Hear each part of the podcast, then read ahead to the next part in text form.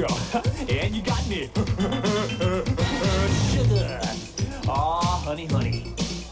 You are my candy girl, and you got me rocking you. Break it down with me. I'm Elena. I'm Grant. And this is Sex Archie. Kept you waiting, huh?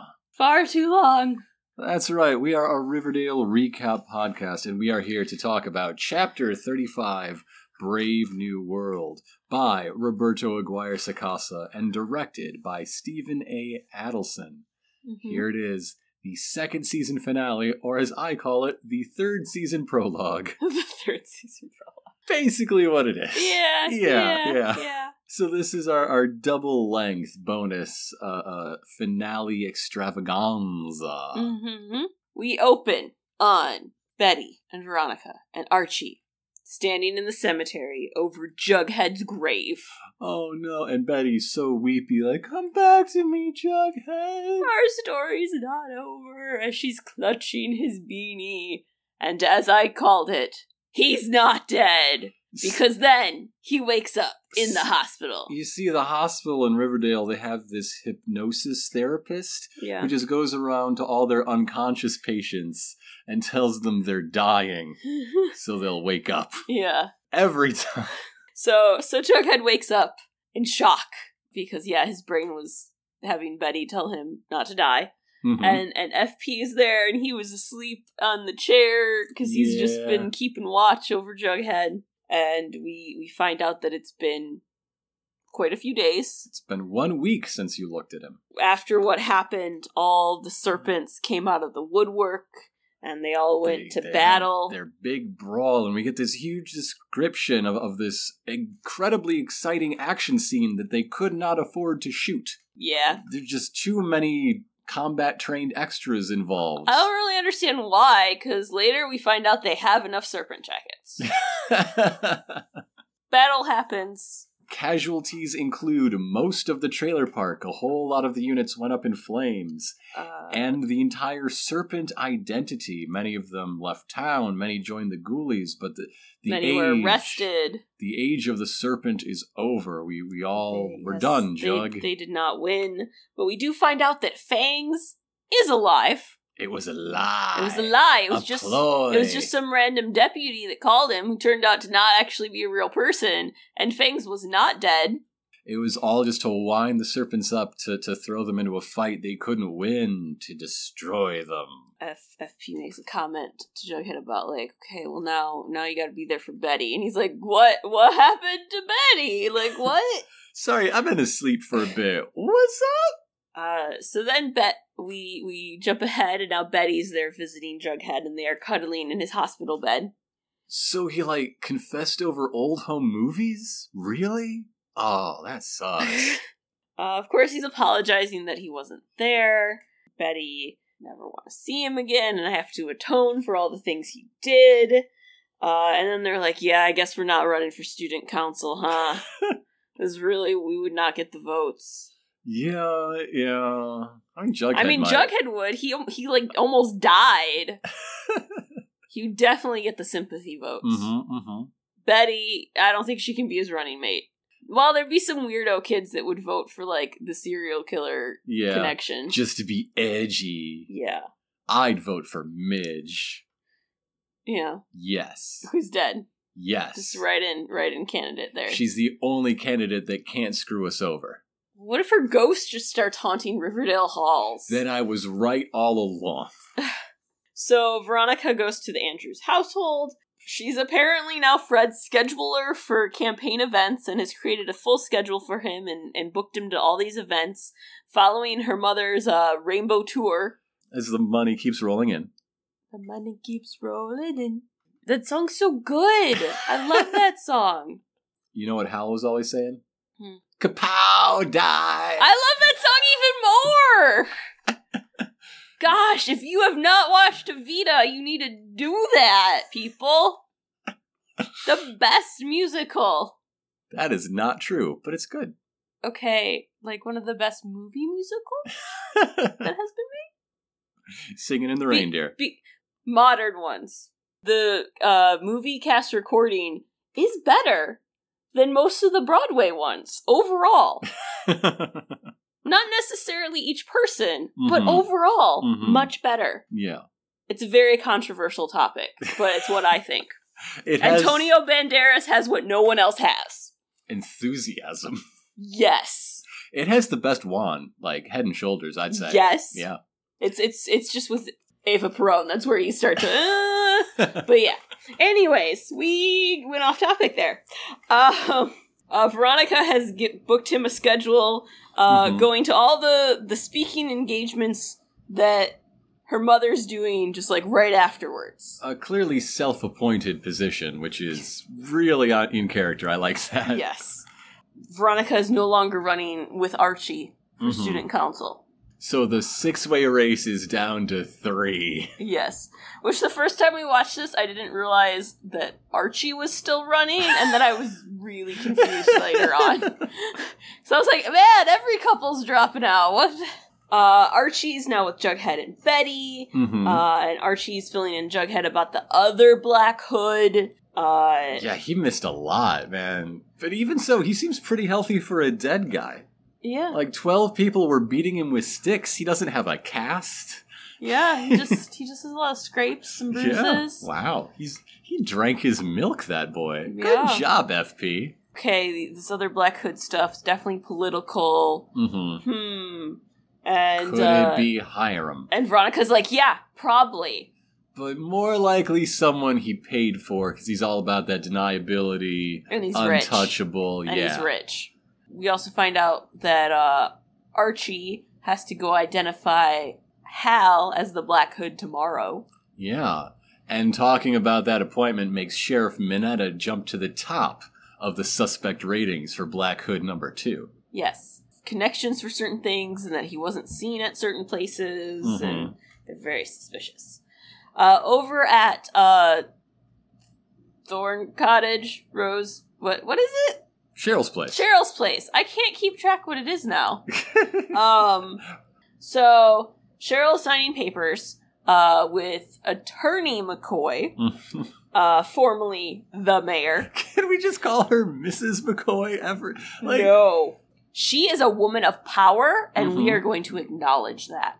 we we can call her Mrs. McCoy JD. When she Like- stops being an attorney, we're going to find out she's also a doctor. And Yeah. then when she stops being a doctor, she's going to be a professor. hmm I love when Cheryl signs this paperwork. She speaks like she's in a press conference, Yeah. and the only person she's talking to is her own lawyer who drew up the papers. And Nana Rose, And who's right She's there. not addressing Nana Rose. Nana Rose is behind her. It's true. So yeah, so these are the papers that are saying that Nana Rose is her guardian. Her her mother no longer has any say, Mhm. uh, and it's all official. And her mother just needs to be served this letter. in conjunction with the, the will, now Mumsy and Claudius have, have no hold on any part of Cheryl's life. Yes, They got a place to live and they've got an, an income. They're good. Cheryl's like, oh, well, I'll deliver that letter because Mumsy and Uncle Claudius are living in the barn. yeah. And so she does go to the barn, and uh, there she sees them with Hiram, but they don't see her. Mm. But then her mom thinks she hears something, so she jumps in a barrel. Yeah, a Cheryl barrel. A Cheryl barrel. Was there sherry in that Cheryl barrel? I'm hoping it was didn't have like maple syrup in it, because that would be pretty Oh, sticky. sticky Cheryl. Sticky Cheryl. Oh my gosh, what if it would have been like a maple syrup barrel and then like she has to like pop her head back up through it and there's just maple syrup everywhere? No, it's fine. And it'd be like the Carrie thing, but instead of blood, it's syrup. It's fine. It's just heroin. No big deal. Do you think back on that episode Yeah. that that was real blood or that she made like it stage real blood? I don't think they used real blood. No. That's a crime. like, I'm sure it was stage blood. but well, like stage blood, or did she make her own? But instead of corn syrup, she used maple syrup because they have such an endless supply. Yes, yes, that's exactly what it was. But in the fiction How of the show, she did up? kill a pig. Because like stage blood with corn syrup is really hard to clean up. You you got a sh- limited time frame to get that off the floor. it's hard to keep intimidating someone when you're just running a hot bath for three hours. I hope you're still really scared, mommy dearest. Could you bring me more towels? More Ma- towels. Maybe maple syrup is the key. Yeah. I do prefer to think that Cheryl just had real blood. Like that for for like a couple weeks she's just been like um uh donating her own blood to the cause and been collecting it. No, her mom's an actual literal vampire. That's how she healed so fast. Yeah. Fire's the one thing that can harm her, but she still recovers faster than most. Yeah. Yeah. That does explain things. So she just like raided her stash, which was why her mom was so upset. Yes. She's like, "No, my blood! No! Dinner!" That's my fourth meal, Cheryl. Why? Yeah. Yeah. Okay. Uh, Betty goes home, and Alice is having a freakout session on the front steps at all these like The- murder gawkers. Yeah, the junior paparazzi is out in force, and they're all just like standing on the lawn with their phones. Facebook live streaming her, ranting and raving, and in her bathrobe and slippers. And- like, and- come on, take a look, everybody. She should be selling admission. just all like, abandon all hope ye who enter here. She should be doing ghost tours. She should be she uh, could be making bank right now. auctioning off things of Hal's. Yeah. yeah. Yeah. So I guess you know what to do in case I ever become a murderer. Auction my shit off. No, move to the Bahamas. I'm getting. I can't be involved in this. well, you gotta auction the stuff off though, so that way you can afford to move. Oh no, I just stow away on a cruise ship. Yeah. Yeah. Do a Disney cruise line. I might as well. if you're gonna stow away and you have your pick, yeah, I, hang out with Mickey. I'm changing my name, and the first place I do it is on my magic bands. they do like require a fingerprint, so I don't know if that's such a good idea. so the next morning, Jughead's on the phone with Betty. He's all like, "Well, I don't have to go back to school today. I could just like come take care of you." Mhm. She's like, "No, no, like you go to school." He's like, "But I'm worried about you." Yeah, I'm worried about me too. It's fine though. Like if your dad turns out to be a serial killer, you get automatic B's. Like that's the that's your floor for that semester. yeah, Yeah. it seems like you should get like A's. Well, we don't want to just throw off the curve willy nilly. Then everybody would be goading their parents into murder, and then society's falling apart at the seams. Oh my gosh, there would totally be parents though that went and murdered people to get their kid into a good college. Yeah, first the grades. Second, imagine their college entrance uh, essays. Come on, Yeah. the drama. Uh so Archie's at the police station and Hal's sitting on the other side of the glass and they shove a black hood on his face and they're like, "Okay, can you identify him?" He's like, "Yeah." Yeah, the hood wasn't there when I came in the room. This this this is very easy. It's like that's the man that shot dad at Pops. He's one of the black hoods. Bum bum bum. He he says this looking at Sheriff Minetta right in the eye. The sheriff is suspiciously carving an apple Yeah, no nobody who slices an apple by holding it in one hand and like with a pocket knife in the other right. That's and eating it with like the knife side to put it in your mouth. No one who is a good person does that. That is like you are a criminal, you Mhm. are a murderer, you are going to shank someone. And this is how we know that uh, Mal Reynolds from Firefly was the bad guy all along. Yeah. Thank you for attending my TED talk. Yes. And he's like, Well, you know, Archie, there were a lot of looters during the riots, and they all had a lot of hoods. Could have been anyone. Any, uh, there's so many ski masks going on. You'd think it, it was Aspen out there. Yeah. Yeah. And so Archie's like, should take this seriously. Stop eating your apple like that. I don't trust you. I've never seen anyone ski in a ski mask. No one skis in that type of ski mask. Why are they called that? People wear like a hat and goggles, and then they have like a scarf, or they have one of those like lower face things with like the nose hole and They stuff. should just be called robbery masks. Yeah, because no one skis in those. I'm writing my senator. Betty is at Andrew's household talking to Fred and apologizing to him. Oh, And he's like, You don't have to apologize. She's like, No, nope, I was supposed to be this amazing detective. Says who? And I No. didn't see it. I didn't, I didn't, Nancy drew it. It's all my fault. And like, Betty, you think you're a great detective. Yeah, nobody expects this of Betty but Betty, which is again very true to character. Yes. And Fred's just like, No. No. Calm down. You're a child. You're like 12, okay? Can we chill? Can we chill? So then over at school, Kevin walks into the bathroom and Moose is crying into the sink. Oh my gosh. He's absolutely broken.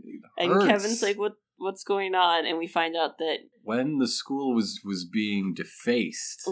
the riot was happening. All of uh, Midge's locker was emptied. All the notes and things that were left for her as a memorial were taken. Her shrine was just Kevin hugs him and he's like, "It's just things. It's Mhm. just things. It's gonna be okay."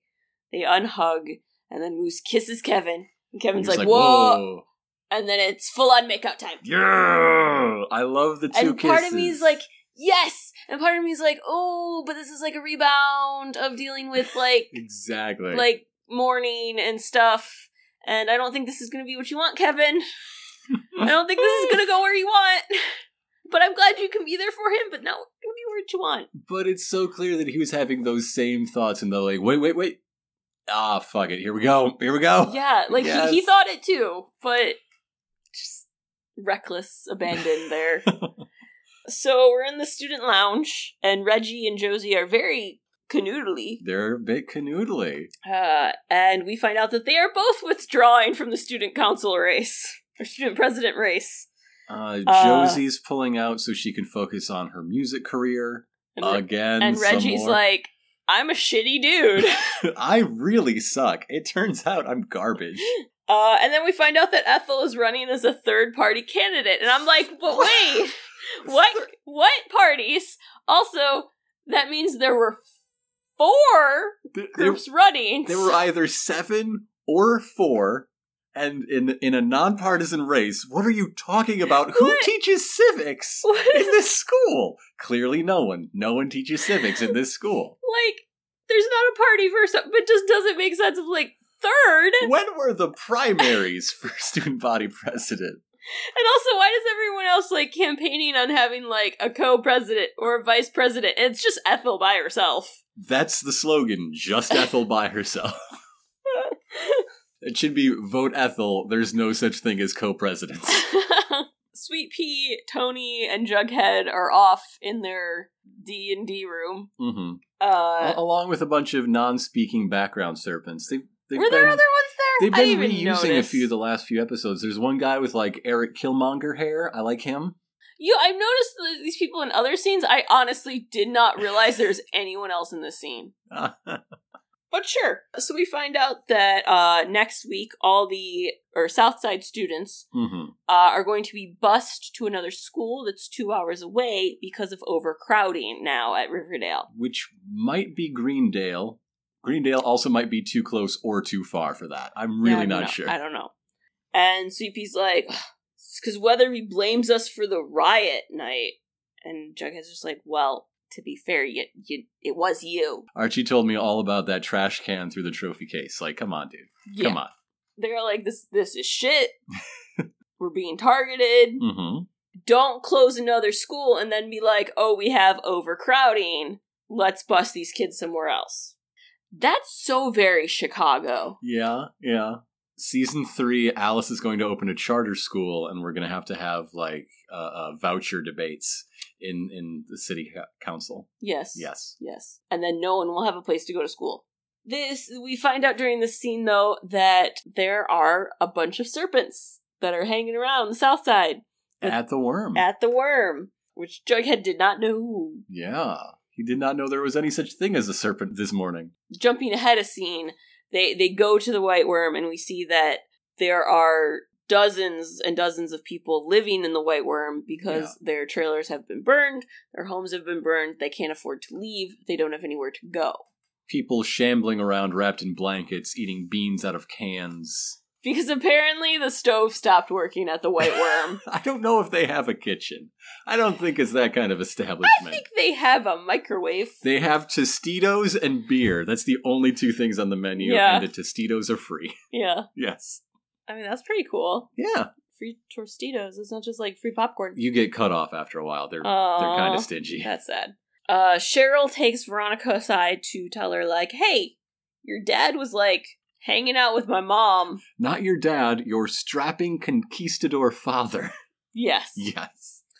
Uh, so then Veronica's like, "Hey, Daddykins, what were you doing?" And uh, Mama Lodge knew nothing about this. Yeah, he spins this yarn about diversifying the portfolio and getting into the syrup making business. The maple trade. And she shoots him a look like, what the fuck? Nobody's gonna believe this. And Veronica's like, "Oh yeah, sure. By the way, did you shoot people up at the debate?"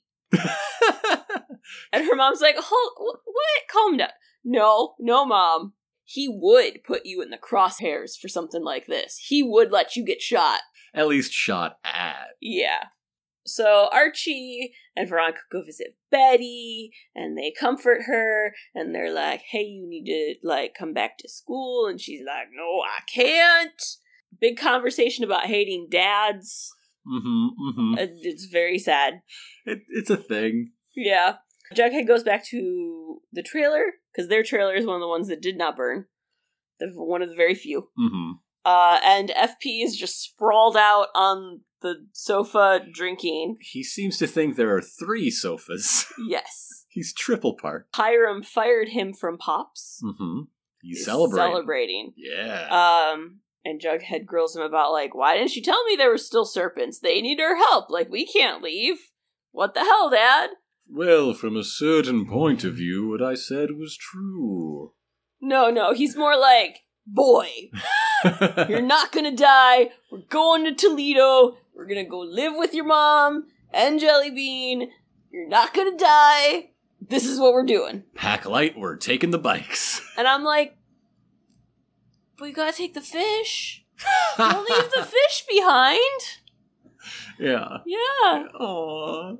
I hope. I just want to see that like tied on to one of the motorcycles, No, it's, it's almost like on the front, like it's a ship. the figurehead. Yeah. Yeah. Yeah. No, it's it's strapped to some to Jughead's knapsack that he's wearing on his back, Yeah. and it's constantly going off because they're driving seventy miles an hour. Here's a little song I wrote. And instead of "How's my driving," it's "How's my singing" on, on the bumper sticker. Terrible. Just the worst. This sounds like the worst road trip ever. it starts with you and your dad having an awful fight, him falling off the wagon again. And You then leave- going and driving a motorcycle. You can't pack any of your books. No. Like- no. We're not. I'm not sure where in upstate New York Riverdale is, but this is at least a day and a half on the road with your dad.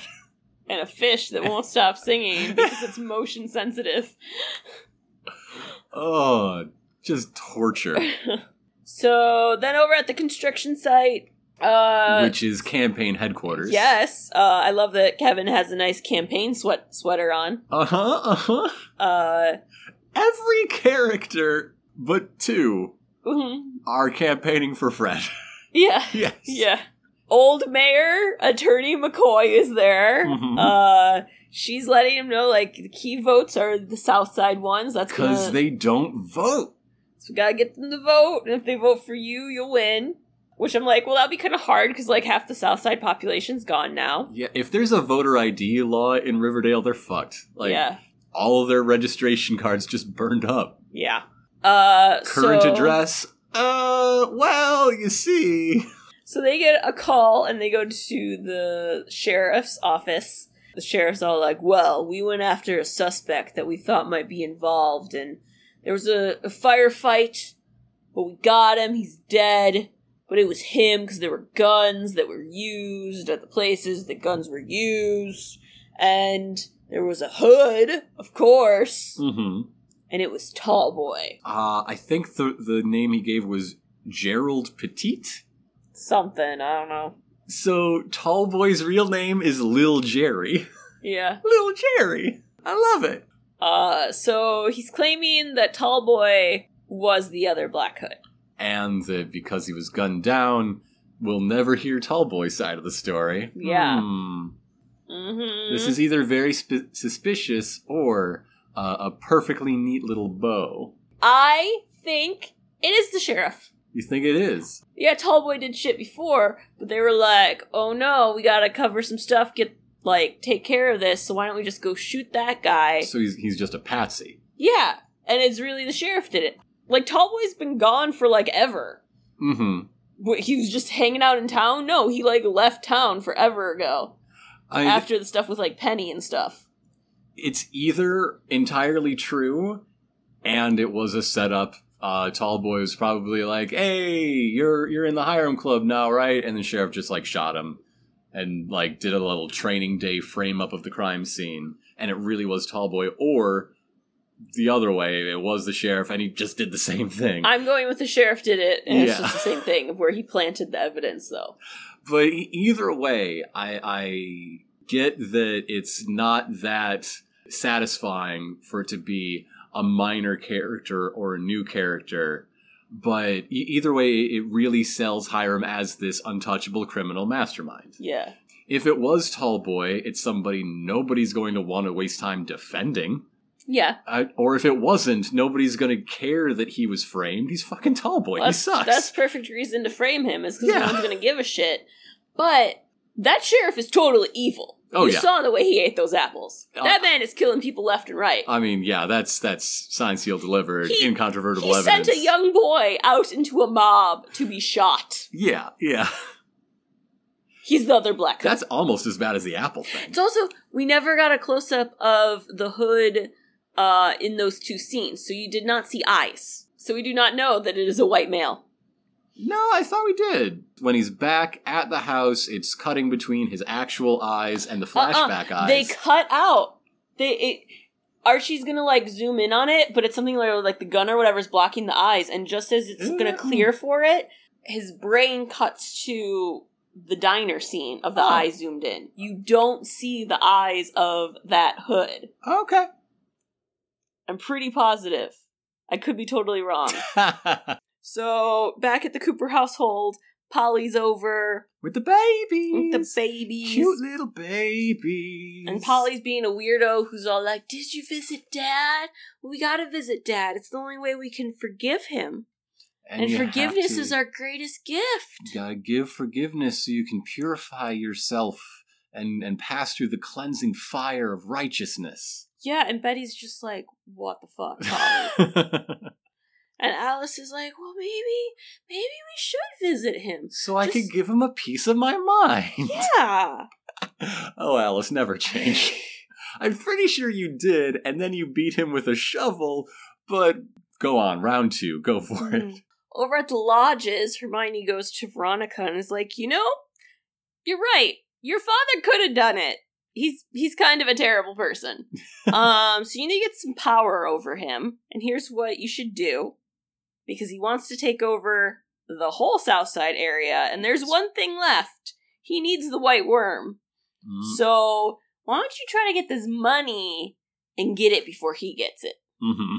There, there's not a lot of Hermione in this episode, but I did enjoy her, especially the the last scene she was in. Just those looks. She's just looking at people and away from people in very good ways. Yes. she's got good looks. she she is in this episode very little but when she is it's very strong statements Um. about her character and changes happening within her character I'm always saying very positive things about Marisol Nichols, and I don't expect that to change. Yeah. Yeah.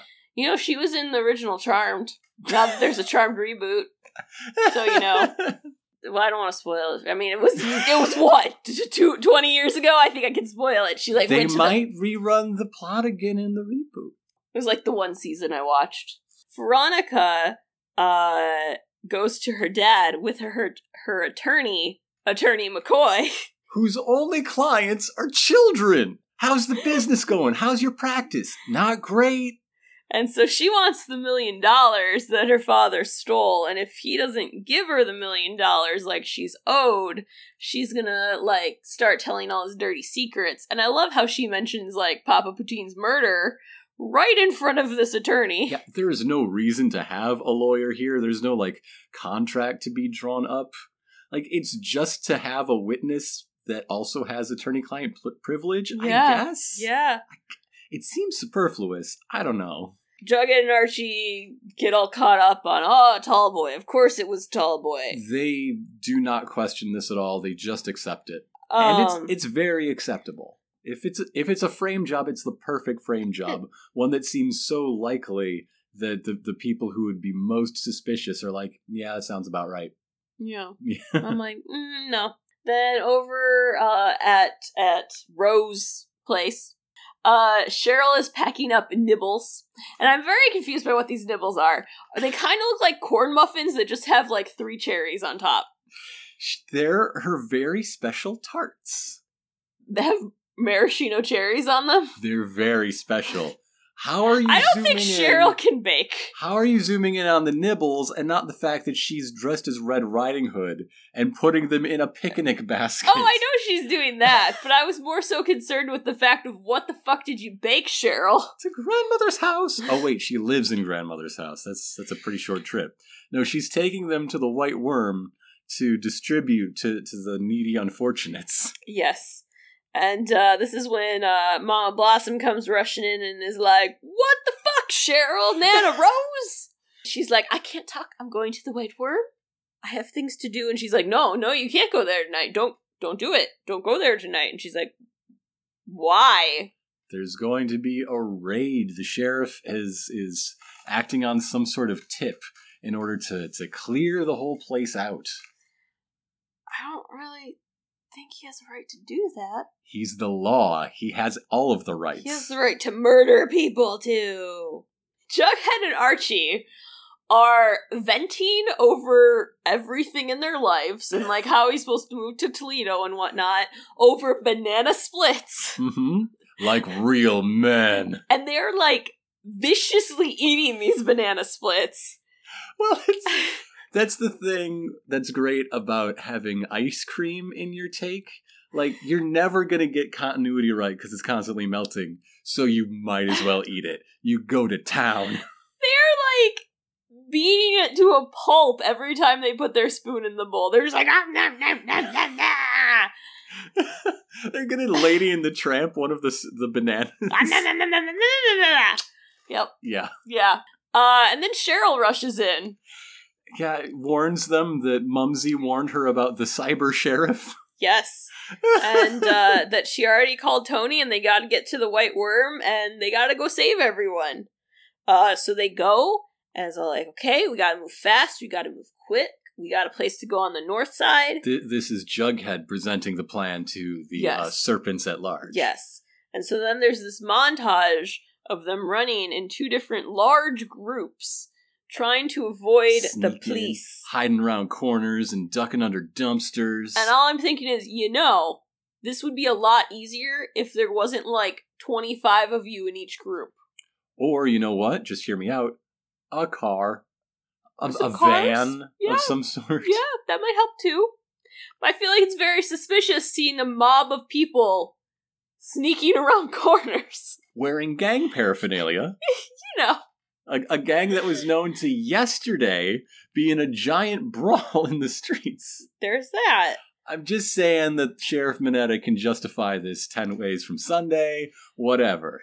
So they they are uh I guess on the bridge that separates south side from north side and Jughead stops and he looks back at the south side and Archie's just like Jughead, don't look back. But it is too late. Jughead has become a pillar of salt. uh so then we are at the Andrews household the next morning and there's Vegas. He's still alive, so Vegas you know. Watch 2018. Woo, woo, woo. We haven't seen Hot Dog, so I don't know. Oh, I got theories about hot dog. But Fred is making breakfast for everyone. He is popping hot cakes off the griddle as fast as he can. Bacon. We find out that he worked a summer at Pops, so he knows what he's doing. He's got them good bacon skills. Uh, so FP comes in and he's like, "What's going on?" Like Jughead's like, "Toledo has to wait, Dad. Serpents need us." Fred Andrews is the only political candidate whose uh, pancake fundraiser is for free. Yeah. You're doing it wrong, Fred, but okay. Uh, and FP's very impressed that, you know, we got bulldogs helping serpents, and, uh, you know, he makes a joke to Fred that, you know, there goes your north side votes, having everyone here, and he's like, no, no, we're all neighbors, we're all, we're all here for each other, I, I got things to do, I got bacon to pass around, FP. I'm busy. I just found my dog. I thought he died a few weeks ago, but he's still here. I cooked bacon and he came out. He was under That's the bed. the secret. So Jughead just needs to walk around with some strips of bacon, be Yeah. like, here. Vegas is the only dog that is not fooled by bacon strips. He knows. Like, I would have liked to have seen someone just carrying, like, hot dog out of the white worm, like, two frets. Everyone else has their duffel bag, and, like, one person's carrying hot dog. Time for the eighth hot dog. And then Jug and Archie have a nice little check in moment of, like, hmm you know, you, you, Archie, you came through, but Archie's not done yet. Archie has things to do. And he's like, hey, how many jackets do we have? So, so then we cut to uh, school the next day. Uh, Principal Weatherby has, has gotten so, something hot off the presses, and he, he grabs his coat and he walks in the hallway, and he sees the entire student body collected. Mm-hmm. Everyone is wearing a serpent jacket, and yeah, Jug, how many of those do you have? I thought all of your homes burned. Where are you keeping the surplus? There's a shallow grave on the edge of town. But Archie leads the speech in this that they are standing in solidarity for the South Side students who are going to be shipped out, Mm-hmm. And uh, that it's discrimination, and they're not going to stand for that, and they didn't think, you know, Weatherby was the type of man who would discriminate. and he threatens anyone who walks out with expulsion. And Archie's like, "Fine, do it." And, and uh, Weatherby backs down. He blinks, and the the busing scheme is dead. Yeah. Yeah. So then Veronica pulls like Jughead aside and is like, "Hey, I have this info on uh, the White Worm. My dad's gonna buy it." And he's like, "Well," mentions that his dad was fired from Pops, and then Veronica's like, "Well, hold up, got a different idea now." I'm calling an audible on my own plan. So what happens is Veronica buys the White Worm Cash in hand, out from under her dad. about two hours before he's going to, and he shows up there to buy it, and she's like, "No, no, no, I got the deed," and she's like, "But I'll make a deal with you. I want pops. You can have the white worm." She wants a straight tradesies, and I'm just sitting here wondering, wait a minute, can we get a, an analysis of the profit margins on both of these establishments? You might be taking a real hit here, Veronica. Yeah. I don't know about that. So Hiram's like, mm, "Let's bargain here. So if I do this, you will be cut off from." All money, all allowances, all credit cards, all trust funds, She's off the board. She loses her vote. She loses uh, her every- legacy. Her leg. She's 16. She doesn't have one to lose. And so she's like, fine, I'll do it. Because Pops is the one place left in town that is theirs, that is her and her friends. It's the one place where happy things happen. Yeah. So over at the Coopers, uh, Betty and Jughead are babysitting. Oh, I, I guess this is when Polly and Alice are visiting Hal. There's a big conversation about, from Betty, about can evil be passed down? Mm-hmm. She talks about how her great grandfather and her grandfather and her father were all murderers. And will this baby be a murderer? Well, Will I be a murderer? better shoot the twins just to be safe, Betty. An ounce of prevention, you know what they say. I think Jughead is concerned about that in this scene. He's like, oh shit. I'm just gonna. You know what? Why don't you take a nap? I'm I'll gonna. just take these babies away and hide all the knives. Uh, but no, he's like, we all have a tiny bit of darkness, but that doesn't mean we're evil. It doesn't mean we're Yeah, bad. Yeah. Um, You saw the home movies. Nobody did that to you when you were eight, right? Wait, Betty, right? right, Right? right. Oh, Betty. And so he has a little moment of like, you believe me, right? It's like kind of that moment of where previously where Betty had to do that for Jughead about him Mhm. belonging. Yeah. And it's the same type of thing where he's like, no, like, you need to believe me here. Even if you don't believe it right now, you need to, like, realize I believe it. Yeah. And eventually you'll believe it too. hmm Very sweet. So, over at the school gym, we're Mhm. having the mayoral election and the student council election all at the same time in the same place. They should definitely be like just logistically. I'm not even sure about election law, but like get making sure you're in the right line. They should be in different places. I'm like, are there people that get confused and voted for, like, Ethel for mayor? Oh man, if that's what Hermione Lodge happened, for like student president. Ethel wins the mayor's race, I would die. We had a lot of write-in votes for uh, Hermione Lodge as president of the student council. Well, once you start letting the parents in the school musical, you know, the, the Things- floodgates are open. Anything can happen. Yeah. So during this, Betty goes to see Hal. He's like, "Well, I didn't doubt that you would. Uh, only you would understand. Only you understand me. Only you are like me. So of course you would come see me." hmm And Um, I mean, he's right that she's the only one who like gets it. I don't think Alice get Alice doesn't want to, and that's probably the right choice. Probably. Polly doesn't get it. Whatever. Yeah. Yeah. I mean, it's because Betty was being harassed by him. yeah. Yeah. That's why she gets it. Um. it's not ideal. It's just a correct statement. At least the first half of it. Yeah. Yeah. He's all like, "You're like me," and she's like, "No, not like you." And he's like, well, "Then why are you here?" And Because I'm here to say goodbye. I'm here to say how much I enjoyed Silence of the Lambs. I see you've got a plexiglass cell in he this does have a plexiglass cell. in this county sheriff station for some reason. The vampires, the cults in the woods, they got some weird shit going on there. They know what they need in the Like, basement too. the the shots are close but not quite on Silence of the Lambs, just like her coat. Yeah, I think they went with a, a pre-existing costume piece, but the one that looks most like Clarice's coat. yeah. Agent Starling, excuse me, she's earned that. But Betty goes into a thing about how there's no more darkness, no more evil. Uh, he doesn't have any power over her, and she leaves. And he just starts like screaming at her. hmm Well, he starts speaking sternly, and then it builds to like yelling the farther away she As gets. she walks away and does not flinch, does not turn. and about how she'll be back. How no matter where she goes, what she does, what locks she changes, he will find her. yeah. And it's just like, fuck, dude. I hope they did one take that they knew they weren't going to use, but as she walks, she just throws up the bird behind her. That'd been great. Suck it, Dad. Fuck you. Um, what were Polly and Alice's talks like? Like Polly's just folding napkins to look like penguins while she talks about sunshine and rainbows. Yes. And- Alice was just screaming at him. yeah. Yeah, Al- Alice like she threw that chair. She threw the chair at the plexiglass. She pulled out a, a trash bin, threw in his favorite neckties, and then burned them while he watched. Yes.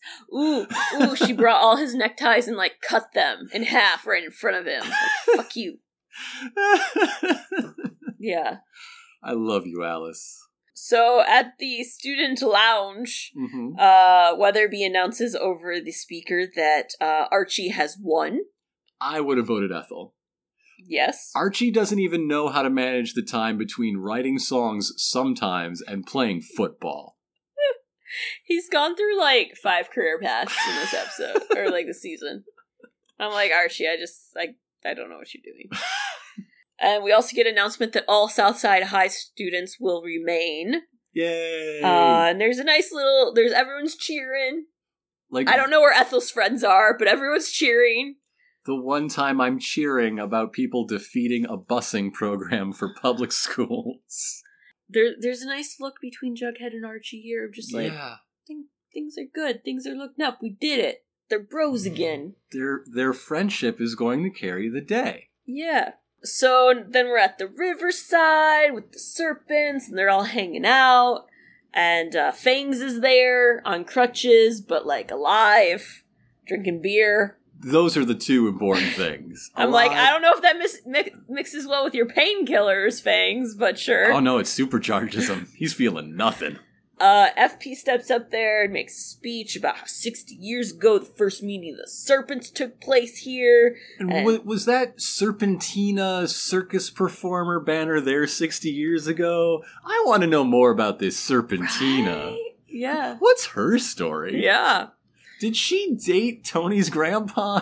Maybe it's her grandma. Aw, is that Tony's grandma? FP continues that it, it makes sense. This would be where he said says goodbye for real because he's really retiring. Get Uh, on up here, boy. Yeah, he calls Jughead up, and uh, And anoints him the Serpent King. yes, because Jughead has never stopped fighting, and he he's now in charge. And his his entire acceptance speech is I love you, Dad. I just want to say I love you, Dad. Ah. Jughead's also like, the serpents will not die out on my watch. And he gets handed a red serpent jacket by Tony. Right, cherry red. Because it's induction time, baby. Guess who walks up there? Cheryl. Cheryl Bombshell. so now we know where Hot Dog is. Cheryl has Hot Dog. Oh, that does make sense. Cheryl. Hot Dog's hanging out with Nana Rose right now. oh, I want to see the next episode of the season, like the first season. Like Hot Dog's just like cuddled on Nana Rose, and Nana Rose is like, "No, no one's getting my hot dog. He's my little hottie dog, and I keep him forever." Hot Dog is gorging himself on those nasty tarts. Yes, Hot Dog. And by nasty tart, I do mean Mother Blossom. Hot Dog also gets a bath and a groom, and we find out the Hot Dog's actually a poodle. like a papered show dog. yes, it comes out very like floofy with the the, the poodle cut. No, no, one of those like full on uh Shih Tzus with like the hair that scrapes along the floor. yeah. yeah. Uh oh, I want this. I want the flashback of Cheryl going through through the get punched a lot gauntlet. I I feel like I feel like maybe in this new era they have t- cut these things. Oh no, she did it, but her only rule was not the face. Yeah. Yeah. She, she got bit by a snake. yeah. Yeah. Okay. It was Tony. yeah, and you'll never guess where she got the bite. Oh my. So yeah, so Cheryl gets that jacket and, And puts it on. Tony's so proud. She's so proud. I love I love the reaction. She's so happy.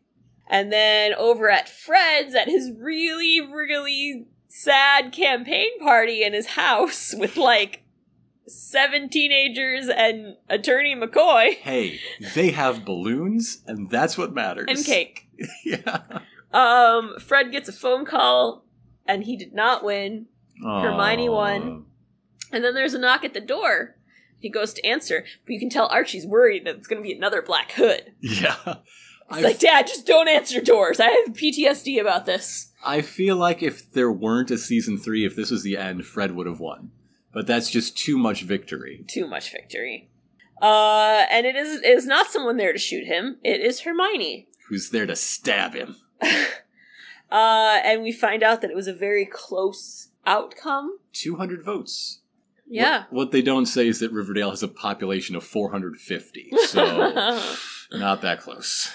So of course people are like, "Well, you're gloat or whatever," and she's like, "No, I'm here to shake his hand and tell him he did a good campaign." And and they're watched over by by the unblinking eyes of ex-mayor attorney McCoy. Who's very proud. She's like, "Oh, my little my little babies are growing up." Oh, it's democracy time. That's what we do, I guess. I don't know.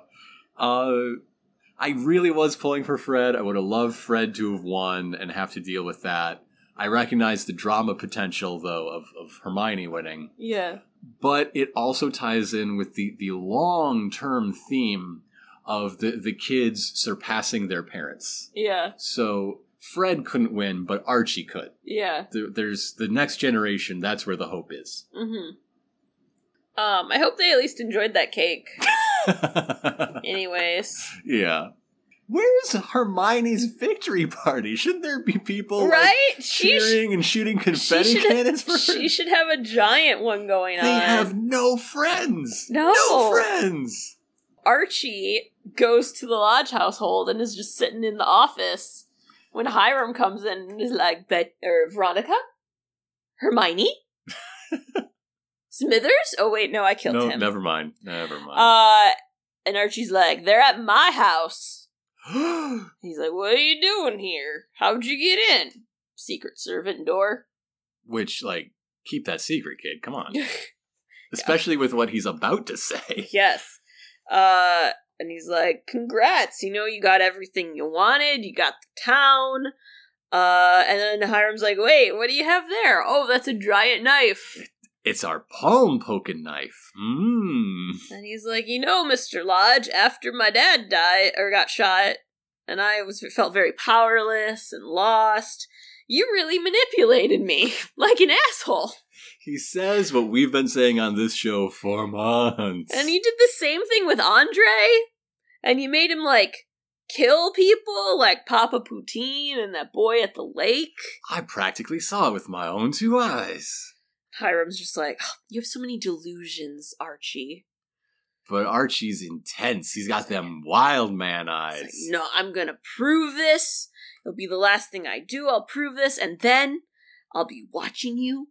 And after I prove it, I'm gonna come for you, and I'm gonna make my bones with you. Bum bum bum. Dramatic furniture stab. And I'm just like, stop saying you're gonna make your bones, especially with someone, Archie. I'm going to bone all over you. I'm going to make out. I'm gonna out. bone you, sir. I'm oh wait, not what I meant. I'm gonna make out with your bone. I'm gonna follow Bone Bone on Instagram and, and make myself happy. It's a cat pictures account. It's a very fluffy cat named Yeah. Bone Bone. okay. So yeah, he stabs the desk, and Hiram's very shaken about the boning. yeah, he goes weak in the knees from all this bone talk. So over at Pops, um, The gang's back together. and uh, Day has broken. It's a new dawn in Riverdale. they're having some milkshakes. And uh, Veronica's telling everyone about how Pops told her that the basement used to be an old speakeasy. Mhm. And she wants to reopen it because, you know, she's 16 and she can own a speakeasy It's gonna be a music venue. uh, with cocktails. yeah. And it'll be a place for North and South Siders, and she wants uh, FP to manage it. Does FP know a lot of bands? Is he friends with a lot of music promoters? Maybe. And they're like, well, what about your dad? Oh, he's just probably plotting his revenge. yes, yes, yes. What Veronica's gonna learn is that Pop Tate talks a lot of shit. That's just a crawl space for for the furnace and all the pipes. Yeah. It it's just an access thing. The basement is about seven times the size of Pop's chocolate shop. And it what we don't know is it connects to the Riverdale catacombs. Yeah, the, all the halls of the dead. It's a secret back entrance to the the ghoulies' uh, uh, black masses. yeah, Yeah. yeah. There's also an alligator named Sven down there. Who named the alligator? Pop Tate's mom. Ah, so they're brothers. No, he like inherited it as a pet. Oh, okay. It's a very old alligator. He he makes sure to feed it like you know. That's what all the raw meat is for. Yeah. Pop Tate is actually vegetarian. Yeah. It's Just he has to run a burger shop so he can hide all the meat he has to buy for the old alligator. Mm-hmm. Veronica's gonna go through these books with a fine tooth comb and come up with an alligator shaped hole in the budget. yeah. So meanwhile, Hiram is having a meeting of the round table Yeah, welcome With- to the evil club, everybody. with uh, Penny and Malachi and Mama Blossom and Uncle Claudius and evil sheriff man. mm-hmm. And uh we And like he outlines all of their positions Yes. in like evil ink. Yes, so you know the prison's gonna be open, and Claudius's drugs are gonna be running there, and the ghoulies are gonna sell them, and Penny's gonna help run that. And, and, And- c- provide legal cover along with the Uh-huh. sheriff. And Mama Blossom's like, "But what about the brothel you promised me? One thing at a time, honey.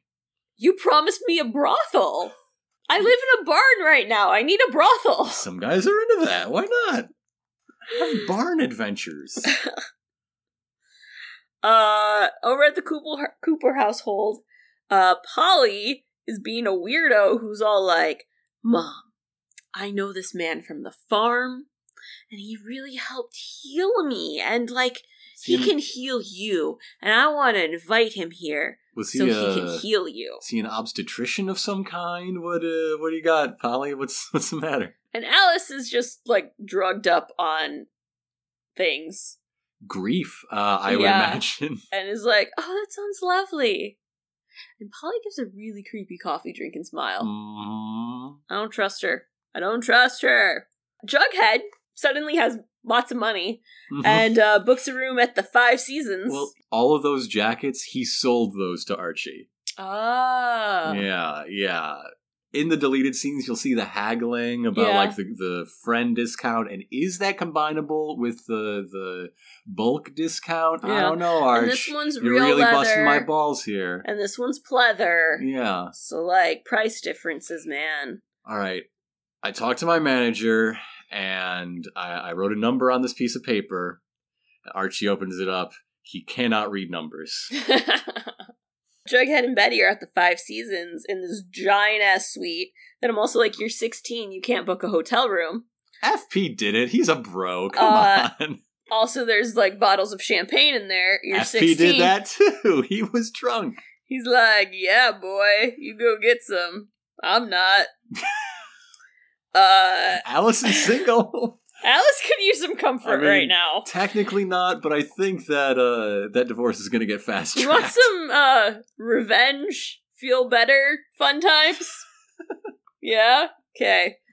Uh but they're like having a fun t- naked makeout time. hmm And then he's all like, you know, I'm the Serpent King. How do you feel about being my queen? Which is something he manages to say with a straight face. She's like, Are you asking me to join the serpents? And the only reason he wants her to join the Serpents through the official route, not the snake dance route, is to get his dang dog back. yeah.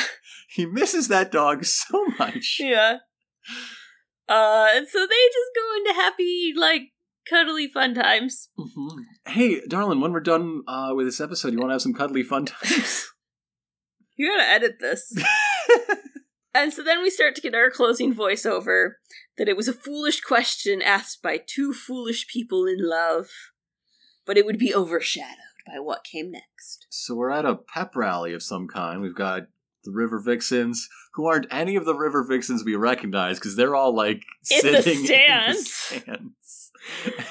uh, and uh, they're going to, I guess, crown Archie president soon. But first, Josie has to sing the national anthem. this musical number seems like a contractual obligation. Like like maybe Ashleigh Murray had a, a certain number in her her deal. Yeah, kind of seems that way. Bec- But at the same time, I think they cut it off too early. yeah, because this is interrupted with like some slow lingering shots of uh sheriff minetta coming in and and everybody like what what's he doing here as he steps toward archie and then there's a hard cut as archie gets arrested and they could have let that go longer yeah. like it's just before the rocket's red glare part and that would have really nailed like with so, like some some heavy foley Yeah. of the chink uh, of the the cuffs being tightened yeah. yeah Well, as he said, the sheriff comes in and arrests Archie. i'm multitasking Um, i'm what- critiquing and recapping simultaneously what we do see though, right before the sheriff comes in, is Archie notices Hiram Mhm. smiling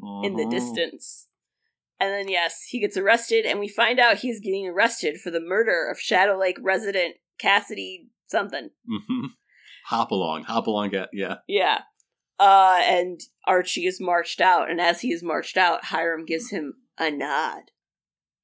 as he just like sweeps away out the door like the coolest motherfucker in town which he is Yeah. yeah Oh, there was one thing though when uh she was singing the national anthem. There was this great shot of Reggie who was like, "Yeah," You sing that song. and I was like, "Oh man, they totally are a couple." Mm-hmm, He's cheering for his girl. He wants her to sing every verse, Yeah, which is how he will learn about that unfortunate verse about how we're fighting the War of 1812 to stop England from liberating our slaves. yeah. Did you guys know that? It's it's in there.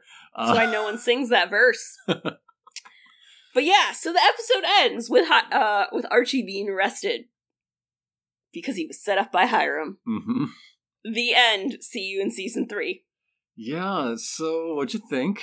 I liked it. Yeah. It it had a lot of really good moments. I it was nice to end a lot of like in a lot of good places with people. Like a lot of the relationships. Mm-hmm. Like they're obviously like Betty's relationship with her father is forever ruined and whatnot. And like Veronica's with her dad's all messed up and stuff. But like the friendships.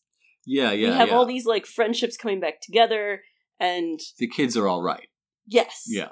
And there's a wonderful like uh, they've all embraced each other again right before this tragedy, hmm which I think is really nice because ideally that will keep them more together for a while and not just like like even I'm just thinking like Reggie seems friendly with them all now. So I'm hoping like Reggie will like support Archie hmm and not just become a jackass again. I I stand by what I said at the top of the episode. This this is Mm. It's a prologue. It is, yeah. Yeah. uh, it's a prologue for what's going to happen. the penultimate episode was all the tension, all the reveals, and this one is just the the exhale hmm as as we provide closure and and we we give everybody uh, who needs it a hug, hmm and we set up like Cheryl, independent in the club, uh, Veronica cut loose, becoming uh, her own power player in in the town at large. Yeah. Archie arrested, framed for something that how's he going to get out of this one? Yeah. yeah, and and to that end, be, because the the tension is gone, a lot of the other side plots, a lot of the minor characters had their drama deflated, which is something that like they, they kind of had to do to pursue those goals but i'm disappointed that uh, reggie is in the club. If you just go back to all the things i said about how interesting reggie could be now from our last episode. Yeah. i mean it can come right back like the, the, they could turn on a dime again when it when uh, the, the moment is right and i hope they do. Hmm but for now it's like man everybody in town has a good reason to, to hate reggie and for us to, to look at reggie as a person and now we, we're kind of putting that on pause Yeah. that's the most egregious one but there are things with like is fred gonna get as spotlight now that the mayor's race is over i don't know he didn't get much when the mayor's race was on so whatever Yeah. Yeah, you do lose a lot of the side character stuff. But I guess one thing with how this this like format of doing it this way mm-hmm. is that for me, as someone very invested Mm-hmm. and like what's gonna happen next, it's a lot easier to go into a big season break. that's true that's true like i i i am excited. I'm like, oh, what's gonna happen? But I'm also like, kind of got a little bit of closure, mm-hmm mm-hmm and it gives them kind of a blank slate in a way to start from. They have their main stuff, and they can really decide what they want to do with those characters. right right Um, which I feel like is a smart move in keeping things going. hmm Just enough closure. just enough. And they can always go some of the stuff they can still go back to. Yeah, yeah. Um All it takes is is one bad day, and and Reggie's right back there. Yeah. But it it Or literally anything to happen to Josie McCoy. You've got Yeah. a fantastic young actor. Give her stuff to do, please. Yes, yes. I need I want I need more from some of these side characters. I'm like, you have amazing people playing them. I get that you only get 42 minutes a week. I get it. I I understand and you've got a cast of like 80, whatever. But some of them seem to suffer worse than others. yeah. And it's like I want them to have their own stories. That's what an ideal world would be. But I was like, involve them more, just Yeah. in other stories. Yeah. Um, that's why it's so like fulfilling when you get Sweet Pea in a scene, or you get Tony in a scene, or you Mhm. get Kevin involved with it. Like just having Kevin in that moment where you see like he's campaigning Right. for Uh, Fred, you're like, oh, that's yeah. great. That was great. Reggie last week, Josie in the uh, first Nick St. Clair episode. hmm Yeah. Those like those are great moments, and they need to do that more. but about this week, though, Yeah. very good at achieving its goals, very satisfying. hmm Agreed? Agreed. okay. Th- th- things slight disappointments, but overall, Overall, yeah. yeah. But we can't just do a recap. no. We have to do segments. Yeah. So we're going to start uh, with a digest the digest for something that didn't happen, No. but we really wanted to happen. Yeah. We wanted to see the first appearance of Jelly Bean. So instead, we're going to cover the comics' first appearance of Jelly Bean. take care of some of our disappointment. uh, so we are looking at Quivery Delivery and Umbilical Miracle. Uh-huh. Uh, these are two parts, Yeah. part three and four, from Archie's Pal Jughead number 50, volume two from 1993. it's also most of the way through the the very best of Archie Comics book 1. Yes. Yeah. Uh, this is by Al Hartley, Bill Bill Golliher, Stan Goldberg, and Mike Esposito. We open up on In media res. Uh, Archie driving the Heavenly Pizza van, uh, a del- pizza delivery van with you know no back windows, uh, uh, and the license plate being Pizza One. Crazy through the streets with Jughead and his mom in the back seat. There's lots of yelling about ne- needing a malted Mm-hmm. and a pickle and a malted. I assume a malted shake. this was written in 1993. Who called it a malted? Al Hartley, I guess. And of course, we're like, oh, you know, Mrs. Jones, we can't stop for food. No, it's for Jughead. Jughead's hungry. He can't deal with the stress. And they're just driving in circles, going past the pizza place. And the pizza owner's like, what the hell? Why is my delivery van going past here, not delivering pizzas?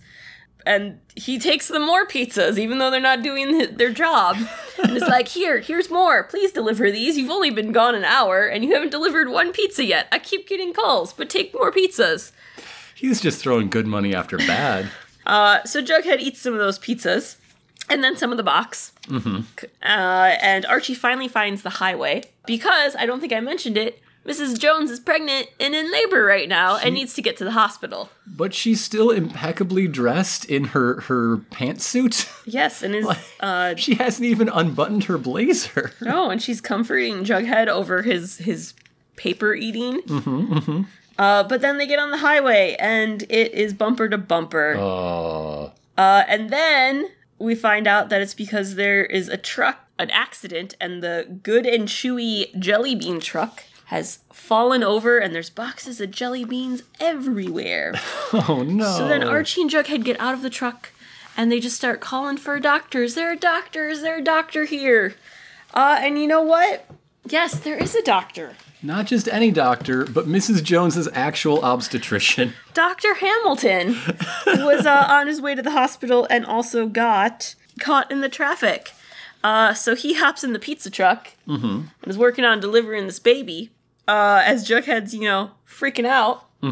But then there's crying, and we realize, oh, wait, that means there's a baby. and Jughead's very excited, and he starts picking up expressway floor jelly bean boxes and handing them to all the people parked in the expressway. Nobody says Heavenly Pizza got an A rating from the health department. And he's very excited about being a brother. And then they finally get to the hospital where FP's been waiting.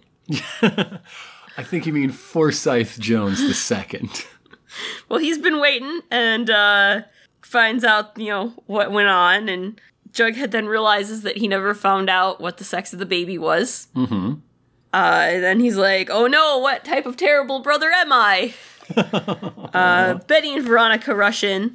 And then a nurse comes and is like, hey, y'all want to go see your sister? And he's like, ah, I've got a sister. uh, and he's very excited. He gets a double smooch from Betty and Veronica simultaneously. Yeah. And so he's holding his little little baby sister, and they're like, "Oh, do you got any ideas for a name, son, uh, or what we should name her?" And he's like, "Well, I got an idea for a nickname, uh, and that is Jelly Bean." Naturally. And and mom likes it. And uh, we we close with with dad saying she's gonna be some little girl, and Jughead's all that she's already accomplished one thing. She's brought a new meaning to our pizza slogan, which is heavenly pizza. Every delivery is a blessed event. the end. The end. So that's the story of the birth of Jelly Bean. So, darling, Yes. how would you Riverdale-ify this? It could be a flashback to Jellybean's actual birth if that were suddenly important, but I think it might be better to make this in the present. Jellybean's arrival to the show as a what, 13-year-old, 11-year-old? I think she. I think they said she was eleven. Yeah, something like that. So, following this finale, we know that uh, Archie and Jughead, instead of pizza delivery van men, uh, they are driving for Veronica's new new developments out of Pops. Jellybean has brought uh, her mother back to town in order to, to get her medical treatment. She needs like she she has some bizarre malady, and uh, Jellybean believes that the key to it is in the old paper records at the Riverdale uh, hospital Huh. that that haven't been digitized. She doesn't have this in her chart back back home in Toledo. So that's why they're in town. And so Archie and Jughead have to to pick them up from the bus station, but they get caught in traffic. And what's uh, causing the traffic? A truck was pushed over by the ghoulies because they are trying to to get Jughead. They're trying to get Archie. They're trying to sink Pops. All of this stuff they, they is coming from uh, Hiram Lodge's Legion of Doom in, in that final stinger. hmm But who saves the day? Jellybean. Jellybean is, is an expert in many things, including off-road racing. Yeah. Yes. So she she finds a path uh, down uh, over the median, through a ditch, around Sweetwater River, and they eventually get to the hospital uh, where uh, Jughead recognizes that Veronica's new ad slogan on the side of their burger delivery van has, has uh, come to pass through her actions. Pop's delivery, we always take the shortest route. Yeah. Yes. Darlin, how would you uh, digest this here digest? Okay. So what we what we haven't seen, Mm-hmm. you know, we all we all think about how poor Jughead, you know, his his mom's gone, his sister's gone. Mm-hmm. What about poor Jellybean? She's been ripped from her hometown, That's true. thrown into a different city, away from her half her family. Mm-hmm. She's having a rough time. She runs away. oh no. And Jughead's mom calls and is like, I don't know where she is. She's gone. This is the only clue I have. And for Jughead Good this time. tracks her down on his motorcycle, Mm-hmm. Naturally. bringing an extra helmet just in case. Does it have a little jelly bean drawn on it? Yep, Okay. it's child size, and he's, he's, he's drawn jelly beans all over it because he's he's actually been saving it. He was planning to give it to her for her birthday next Yeah. time we saw her, so that way they he could take her for a ride. Along with like a little moped. Well, I was just thinking she'd like ride on the back, but Oh, yeah, okay, yeah, sure. okay. But you know, he was he was excited to to to get her one. Mm-hmm. So so he eventually finds her in uh Sandusky. So he meets her halfway, I guess. Yeah, yeah, hiding out, basically homeless. Mm-hmm. She's not going by Jelly Bean. First, it's a lot of fighting. Mm-hmm. Then it's a lot of uh, heartfelt moments of coming together. But basically, Jellybeans felt like completely like abandoned by her family. Yeah. and she's gotten rid of uh, she stops going by her nickname because she doesn't want something from her parents yeah. and then this is where jughead tells her how she really got that name Oh. and he tells her the story of her birth and how that name came from him Mhm. and then he gives her the helmet that he's been carrying with him Th- things aren't perfect Mhm. but she agrees to come with him Aw. and go to riverdale Yeah. and and they both put their helmets on and he, he drives back That's very nice and sweet. Yeah. Yeah. yeah i think that's my most sincere least ridiculous one but i think that would be really nice Yeah.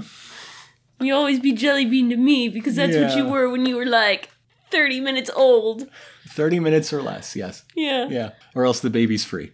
and i gave everyone jelly beans on the expressway and then i even saved some They're really gross now. They they melted and reformed like five times. but i have the box it sits under the fish the talking fish well, that was lovely. yeah Uh, but we're not the only people that enjoy this show. well There's a greater fan community, and I know one place they hang out. instagram What are some treasures you've brought us, dear? Uh, this Instagram theory says, "What if Ben the guy that worked at the Bijou and the drive-in and Yeah. all that, uh, is Charles. They look pretty similar, and plus, Ben has been made has made multiple appearances. If you guys realized, one the drive-in episode where Kevin went to get hot dogs. mm-hmm. He was the guy who smooched Grundy, Mhm. and he interviewed Chick. Yeah. I don't know if I'd say they look very similar. There's a side by side picture here, but like I can get what they're going for. Yeah, yeah. It's you kinda say there. Side by side, you mean him in his bijou polo and the file photo of of Charles. Yes, I'd say the file folder looks like Anton Yelchin's brother. Yes. But I can see it. I can see how this could have like be a thing. hmm I like that one, but I have to wonder to what end. Yeah, Like, and so, like, I'm, I'm not sure what really comes from that. I feel like that could have been more of a possibility before we found out, got more background on Chick. Mm hmm. But that's the same episode that had that picture. Like, Yeah, yeah. like I think it would have worked as a theory before that stuff. Like it would have been something where he just had some fascination with the Cooper family and doesn't Mhm, actually mhm. like someone he met in passing or something. Or, Yeah. So where they don't actually know each other. hmm It's still possible, I guess. Uh, I have another uh, Charles theory here. Charles. what if the Ghoulies leader, Malachi, is actually Charles? I mean, he has the curly hair like how the picture of young Charles had, and the dark, true. brooding vibe like FP. He was also the right age. I'm adding that on. Yeah, yeah, no. Yeah, that that I feel like is a stronger one, Mm-hmm, mm-hmm. especially because he was ad- if like he was adopted out, went to a different like town. Yeah, he got got passed around in the foster system. Uh huh. Eventually made his way back to this region. Yeah. No, that could be I something. I like that. Mm-hmm. Malachi's definitely a name he gave himself. We can all agree on this. Well, Malachi is very much like a name I feel like Sisters of Mercy would give.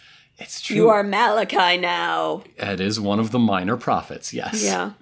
So there's also a lot of theories or things going around about Polly. Mm-hmm. A lot of people have caught on to the that last scene with Polly. Basically, the multiple things I've seen are all like, what if the darkness is in Polly Yeah. And not Betty? Because we are agreeing with the thing the crazy man said about violence being genetic. Yes. Okay, sure. Why not? Yes, this is what they're all going with that it's in Polly. And that it can only go to one child for some reason. Uh, I also saw one that was like about how Polly's actually the one in control mm-hmm, and made Hal be the Black Hood. Pulling the strings from in the, the farm. Yes. Yes. And that there's a whole big thing there with the farm and and her having this control over him. I worry about those babies. Yeah. I'm very worried about Dagwood. Oh, Dagwood. That is such a bad name. That's why I'm less worried about Juniper. She's gonna be okay. Yeah. Junie. yeah. Those are really what I got. Okay. There's lots of theories about who Charles is. And then he's not dead. So be- because this is the end of the season, there's no new episode next week. No. We're gonna forego our predictions Uh-huh. and leave those for our, our series three run up Uh-huh. whenever that gets announced. But in its place, as a consolation prize, Mm-hmm. we're going to do your favorite thing in the world, dear. Dramatic readings of fan fiction. Uh, if you listen to our, our, think, most recent bonus episode where we just did segments, Uh-huh. we read the first chapter of All the Snakes of the Forest. And we're back. We're back with chapter two, boyo. Let, let's do a quick recap of what happened in the first chapter. Okay. this takes place while Polly was living with the Blossoms Uh-huh. in season one. She's nearly killed by Clifford, and as she escapes into the night, she finds an old family heirloom, a, a magical cursing amulet that, that puts curses on people and things. Uh, and as a, a descendant of the Blossom line, it chooses her to wield it. Yeah, she, she's now left all of the families of Riverdale and is living in the Whyte Wyrm and has bent the serpents to her service. Yes, with with supernatural powers. Yes. So, uh, let's take it from the top of chapter two. It took three curses to bind the serpents to her service. First, obviously, the curse that rendered their leader unable to take a drink without Polly's express permission. It turned out he was really liked his drinks, so he quickly agreed to hide Polly and the baby from Clifford Blossom. Next, a curse to replace their snake.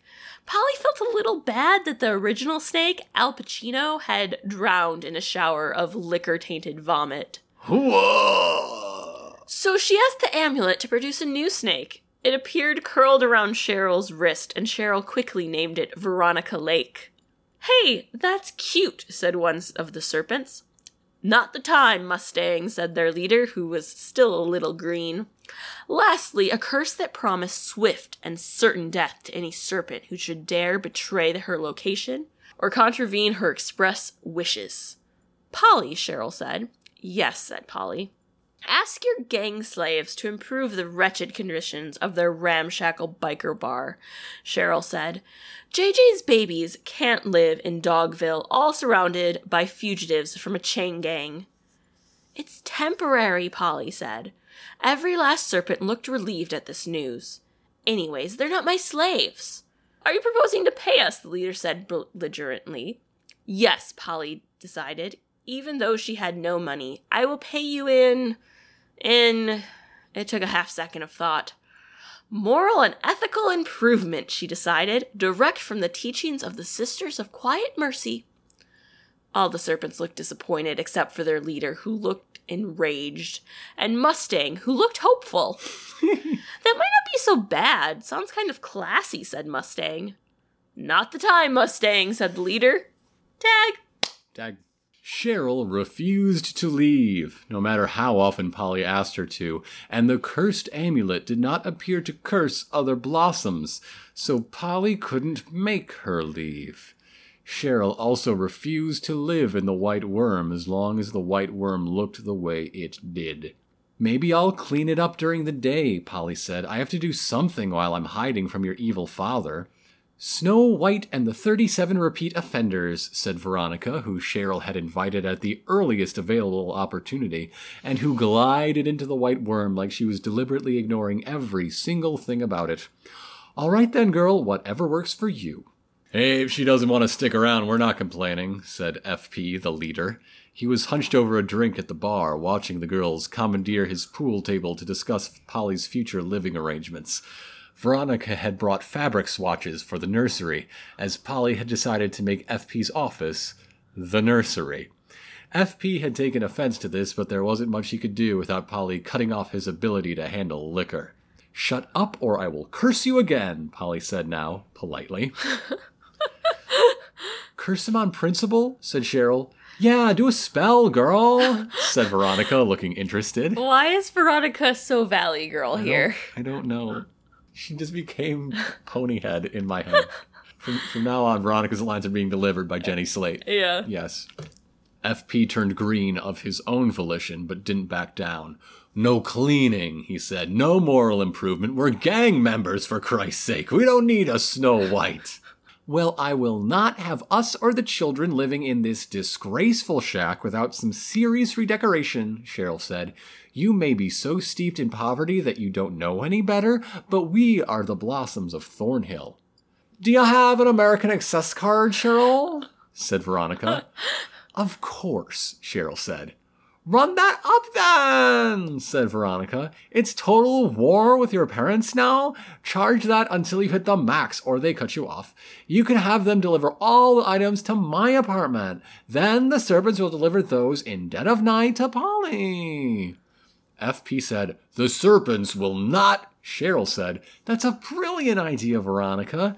You wouldn't like to join us in our clandestine criminal headquarters, would you?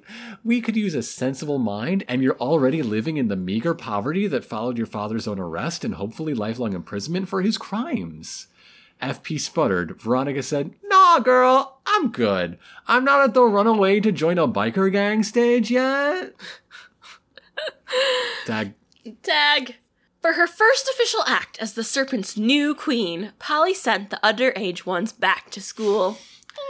Joaquin can't go to school, FP said. He's been expelled from every school in a 50 mile radius and he ran away from the boys' reformatory. Oh, not the Brothers of Righteous Punishment, Polly asked, interested. Brothers of Righteous Punishment? That's the one, said Joaquin. I was your sister reformatory, quiet mercy for almost three months, said Polly. Were you at the August Silent Penance Mixer? yeah, said Joaquin. I remember you actually. Sorry if I didn't talk to you then. That's okay, Polly said. Children who talked had to scrub the floors until their hands bled with repentance for their sins, so. It's very silent penance at that mixer. Yep. Memories of the Sisters of Quiet Mercy kept her from cracking and going home to her mother, but did not make it easier to face Betty, who quickly sleuthed out her location and arrived with Jughead in tow. Polly, you cannot stay here, Betty insisted. The serpents are a gang. This is a really bad idea. Bad as in potentially deadly, Jughead put in. Unlike Betty, Veronica, Cheryl, and Polly, he didn't look out of place in the Whyte Wyrm. Possibly because his father ran the place, but he didn't look happy either. Hey, I wouldn't kill her or her kid, his father said now. Do you really think I would do that? Well, you're not exactly going to be looking out for them either, are you? said Jughead. His mouth contorted into something that had all the shape of a grin, but very definitely wasn't one. FP shook his head in response and took another drink. When he finished, he said, Who says I won't be looking out for them? How would you even know? You don't even look out for your own kids, Jughead said. Slowly. Betty, in a very Alice Cooper fashion, cut this argument off before it sprawled far- any farther. Spiraled. Before it spiraled any further. By joining the cast of Jesus Christ Superstar live in concert. We're very glad for your hospitality to Polly and the babies, Mr. Jones, she said, like FP was a kindly innkeeper or someone who'd offered Polly the use of a beach house. But I think even Polly would agree that her children would maybe be better off if they didn't grow up to be serpents or. The serpents aren't an inheritance, they opt in. I never even made my kid join the serpents, FP said, rolling his eyes. Ask him. Jughead didn't disagree, though he did look quietly furious and avoided everyone's attempt to catch his eye. He, FP said, gesturing at him, is going to be a big shot writer. And Polly's baby is going to be whatever the hell she wants it to be, which, last I heard, was an archaeologist. Polly had been discussing this with Cheryl just the day before, since Cheryl seemed to feel that the only possible career path was to become a demented maple heir. She'd only thrown out archaeologist as one potential option, but she was oddly touched that FP had remembered it all the same. Or a dental hygienist, she said now. Or a librarian. FP nodded along, then turned to Jughead. Or an astronaut. If I were such a bad person, would I encourage the next big astronaut? Stay as long as you want, Polly. Thank you, Polly said. I like the idea that astronauts only come once in a generation. Yeah. Tag. Tag. On Sundays, everyone abstained from drinking except for FP, and drugs were still allowed as long as they happened in the back shed. and Polly led them all in prayer and song. Mustang proved to have an excellent voice and fondness for Hosanna in the highest. Midway through this, Hermione Lodge and Fred Andrews walked in. You, Hermione said in a loud voice, pointing at FP, outside, now. And Miss Crown him with many crowns, FP said. No way, what are you two doing here? What are you doing hiding a pregnant teenager? Fred Andrews said. Hi, Polly. Polly waved at him. We are never going back to society, Cheryl said from her place in the front row. she looked like a luminous star, all in white, the better to praise Jason's memory, sandwiched between Veronica, all in black, the better to hide any gross weird stains picked up at the Whyte Wyrm, and Kevin Keller. It didn't matter what he wore because FP liked to have him around regardless in case they needed to take a hostage to ward off Sheriff Keller. Kids, Hermione said. How am I supposed to let you work for me when you're hosting the town fugitive? Fred said. Okay, first of all, you're not letting me work for you, FP said. You're desperate, and your lucky Mustang is so good with a hammer. Second of all, you're really gonna fire me and leave us with no legal way to support Polly and the baby? Many of the serpents broke off mid song here just to boo Fred Andrews for this. Boo! Boo! Boo! Boo! boo. No, but Cheryl hasn't been to school in two weeks, and I have to tell somebody you're hiding Alice Cooper's daughter, Fred said. I can't be an accomplice. Oh, great, said FP. Rat me out. You always were good at that. And then what happens? Polly goes to jail for throwing Cliff Blossom down the stairs. Polly was leading the song, so she couldn't break off and explain. this has a soundtrack. They're still singing in the background as this argument is happening. Very cinematic. So she couldn't break off and explain that she hadn't actually thrown Clifford, or that she'd heard Clifford was alive anyway, so who cared, and that actually the stair thing had happened through occult means. so Cheryl began to sob and say, Polly's too precious to send to old Alcatraz. and Kevin said, Alcatraz is not a thing anymore. And Joaquin said, Hey, jail's not so bad. And Veronica turned around and glared at her mother and hissed, You cannot let Polly go to jail, Mom! okay, Ronnie, here's my problem, Hermione said. Because of past precedent, and because you and Cheryl sent 43 orders of furniture, clothes, paint, and baby toys to my address, everyone thinks I'm hiding Polly. Which is not a good position for us to be in. Do you know what could happen if your father found out? If you're gonna have Veronica end every sentence in in girl, we should have Hermione end with mija, right? Yeah, yeah, Constructive criticism. yeah. FP polished off his drink and held up a hand. Okay, I have something that could take care of Hiram. Tag, tag, tag, tag, tag. Dag! I was following Jughead around the way I do, FP said. What? said Fred. He's my son, not your son, FP said blithely. Anyway, there I was, following Jughead around the way I do, and he and Betty found the car, Jason's car, and I was thinking, okay, what if people think they did the murder? They'd have to run away to a farm, Polly said, dismayed at the very prospect. Because of all the underpaid farm laborers. Yeah. What? said Hermione. Exactly, said FP. No kid of mine is going to be a farmer, okay? Oh, so I torched the car to hide their fingerprints. Didn't do a great job on that, muttered Fred. And I took the stuff that was inside because the drugs were mine anyway, and then the rest of it looked useful. Here, Joaquin upended the contents of a duffel bag onto the pool table. Polly gasped. Tears came to her eyes, and the baby kicked as though it could feel her upset. FP put a fatherly hand on her shoulders to on her shoulder to steady her. Easy, he said. I was afraid this would happen. Didn't want to frighten you. Here, though. Now he plucked something from Jason's possessions. I think this ring is yours. How does this help us ward off Hiram? Hermione said. Are you kidding me? said FP. Anybody messes with us, we can use Jason's stuff to frame them. I'm telling you right now, I'm going to frame your husband. I don't think I should be here for this conversation, Kevin decided. Why are you here for this conversation? You're the accomplice now, said Joaquin, sounding thrilled. Maybe we could run away to a farm. Oh, Kevin said, no. Joaquin looked crushed, which made Polly feel for him because as a widow oh, as a widow cheated of her own true love, she supported Joaquin's intent intense if somewhat misguided love for Kevin. I don't think your guardian would want you running away to a farm, she said, jerking her chin at FP. Oh, I don't care if Joaquin does it, said FP. Can't anyone use this stuff to frame you? Veronica said. Like, if they find out you guys have it, girl. FP looked stumped by this. You can do whatever. I don't care. Fuck this kid. Tag. Tag.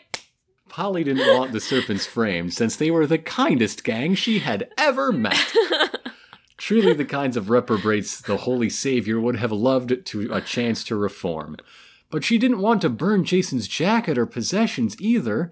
Jason's jacket was essentially Jason, a true memory of her truest love.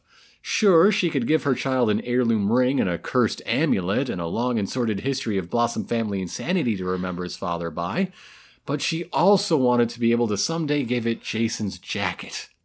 Plus, that would be destroying evidence, Kevin said, so, you know. I think Mr. Andrews should take it, Polly decided. He's upstanding. No one would ever want to frame him. Yeah, Yeah. Fred said uneasily. Thanks, Polly, but I think I'll pass on keeping a dead boy's jacket. You kids need to go to the police. Oh no, Polly said, fingering her amulet.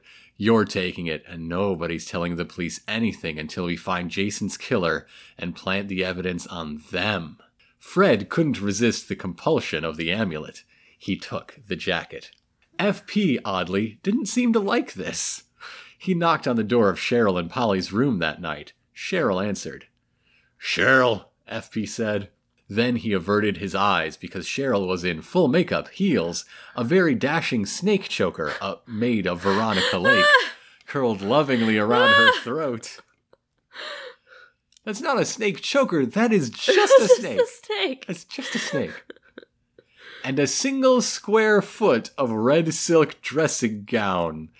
Ah, that's a math problem. Uh, uh. I imagine it was in parts. That's a lovely nightgown, FP said after an awkward few seconds. to a teenager. well, then he says, You need a sweater? I could have Mustang get you a sweater. I guess Mustang has that Australian blood. yeah, Yeah. can knit sweaters. Please, Cheryl said. I was planning to wake up tonight and walk the length of the roof while thinking about Jason. You remember Jason, right? My murdered brother, whose untimely death you were probably intimately involved with, thus leading to your lifetime of penance as Polly's worthless head slave? I didn't kill him, FP said, annoyed, and I'm not a slave. I'm under a curse, that's all. Speaking of, Polly, you didn't curse Fred to make him take the jacket, did you? Why do you ask? Polly said with dignity. FP walked carefully around Cheryl. Is that because of the snake or because of the awkwardness of a... and sat down on the cozy canopy bed Veronica had selected for Polly. Because the entire room was now done up in pink princess canopies and elaborate tuffets and a great quantity of pastel paint, he looked like a drunk beetle trapped inside an Easter egg. he squinted around at the new digs uneasily. Fred, he said after a few seconds, is a good guy. A mostly good guy. He's not a criminal. He's looking after my kid. Get to the point, banal Capone, Cheryl said. He's my friend, FP said. Or he was. It's one thing to curse the serpents. Okay, but this is like cursing Joaquin versus cursing Jughead. One of those things is fine. The other's off limits. Fuck you, Joaquin. Oh, Polly said, realizing what the problem was. You love him. What? FP said. No. You do, Polly insisted, because she knew star-crossed love when she saw it. Did your parents keep you apart? no, FP said, like she was proposing something ridiculous. Well, his parents did, a little. Apparently, a guy with. Here he broke off and made air quotes three juvenile convictions who, more air quotes, repeated senior year twice and made you found that really horrible band. really? The the band is the strike three? How bad was your band? Wasn't as good a use of his time as Mary Malloy or Hermione Herrera. you have three convictions? Cheryl said. I have 11 convictions, FP said. But back then, only three. And the first three don't count. Everybody knows that. Maybe it was the hormones, but Polly felt tears pricking at her eyes. It seemed that everywhere she looked, there was another couple kept apart, or nearly kept apart, by the social strictures of Riverdale. Polly and Jason, Betty and Jughead, Joaquin and Kevin, even FP and Fred. Why can't this town let anyone love? She demanded, bursting into tears and getting those tears all over FP's jacket. Those they were just like flying out of her eyeballs. Choo, choo, choo. Look what you did, Cheryl said, brandishing Veronica Lake in FP's face. Cheryl, put Veronica Lake back in her tank, FP said. You know the guys love Veronica Lake. Mustang knit her a sweater. It's just kind of a tube. yeah. And it has like snakes on it. So she's a serpent snake. No, said Cheryl.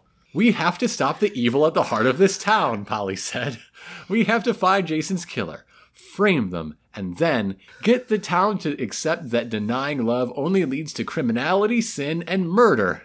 Sure, FP said. Whatever you want, Polly. It'll be nice to have some real gang work again. so that's our big finale double length episode. Yeah.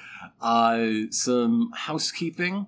We will be back in a few weeks with uh, the first of our uh, off-season specials. We, we have some fun ideas for for new kinds of, of content. Mm-hmm. We have some uh, things we've been wanting to do in our Memory Lane series forever that we, now we have the time to get to. Yeah. Very excited for that. So keep your eyes peeled. We'll, we'll be able to commit to a, a stricter schedule when we know when season three is coming, Yeah. because it's going to be timed around that, obviously. Yeah. In other plugs, you should go to chipandironicus.com right now because we started our Metal Gear Solid 5 Let's Play. Hey. Uh, a lot of you found our shows through the, the video game uh, commentaries that I do with my best buddy Josh. But for those of you who don't know what I'm talking about, I do that. Yeah. We, we've been doing it for, for a long, long time. People say we're pretty good. Some people say they're the best thing. I can say it because I'm not involved. Thank you, dear. You're welcome. And we just launched uh, the the first update of what may be our magnum opus, the the most ambitious project yet, Metal Gear Solid Five. Yeah. So I'd really appreciate if people check that out, spread those links around, uh, get in while the getting's good, hmm so so we get a strong launch. Yeah. Can also if you if you miss us here and you don't listen to our other podcast, Yeah, you could go like listen to that one, comes which out. will not be taking a break. History Honeys comes out every other week, like clockwork, like a freight train. So yeah, that's celebrating its second birthday, actually. Yeah. So you can find that wherever you found this show. Uh, History Honeys, uh, Apple Podcasts, Stitcher, Google Play, all those places. Yep. Uh, you can also find me guesting on Blastro Podcast, the second part of our uh, Jurassic Park muffed movies uh, is up now. Nice. So that takes us all the way to the first appearance of the Velociraptors. You can't catch me anywhere else. Yeah, uh, I have her on exclusive contract. it takes a lot to load me out to another uh, podcast. Basically, you have to ask. uh, but you can also leave us a rating or review. Please do. Thank Uh, it would help other people find us, and they can catch up, and they can get all ready for season three. you. Mm-hmm. You can also tell your friends. It's a great time to catch up and get caught up for season three. That's right. This episode we're putting up the same day that Riverdale season two is going on Netflix in the U.S., Uh huh. which means it's on Netflix worldwide by the time you're listening to this. Yeah. Everybody can binge the TV show, and they can binge us, the number one companion or substitute or whatever you listen to us for. Whatever. Yeah, at the same time. We don't judge. and even though uh, this show is going to be coming out less than weekly uh, for for the next little while, we're still on Twitter at sex underscore Archie. We are. You you can chat with us. You can share them them hot memes.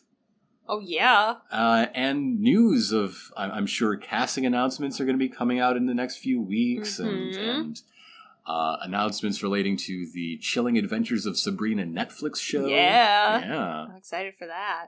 With all that business out of the way, thank you very much for listening. I'm Elena. I'm Grant, and from us here at Sex Archie, Abandon all hope, ye who enter here. Ah, Sugar, ah, honey, honey. You are my candy girl. And you got me rocking you. Break it down, won't you please? Sugar, Ah, honey, honey. you are my candy girl. And you got me rocking you. Break it down, come on. And you got me, and you got me, and you got me.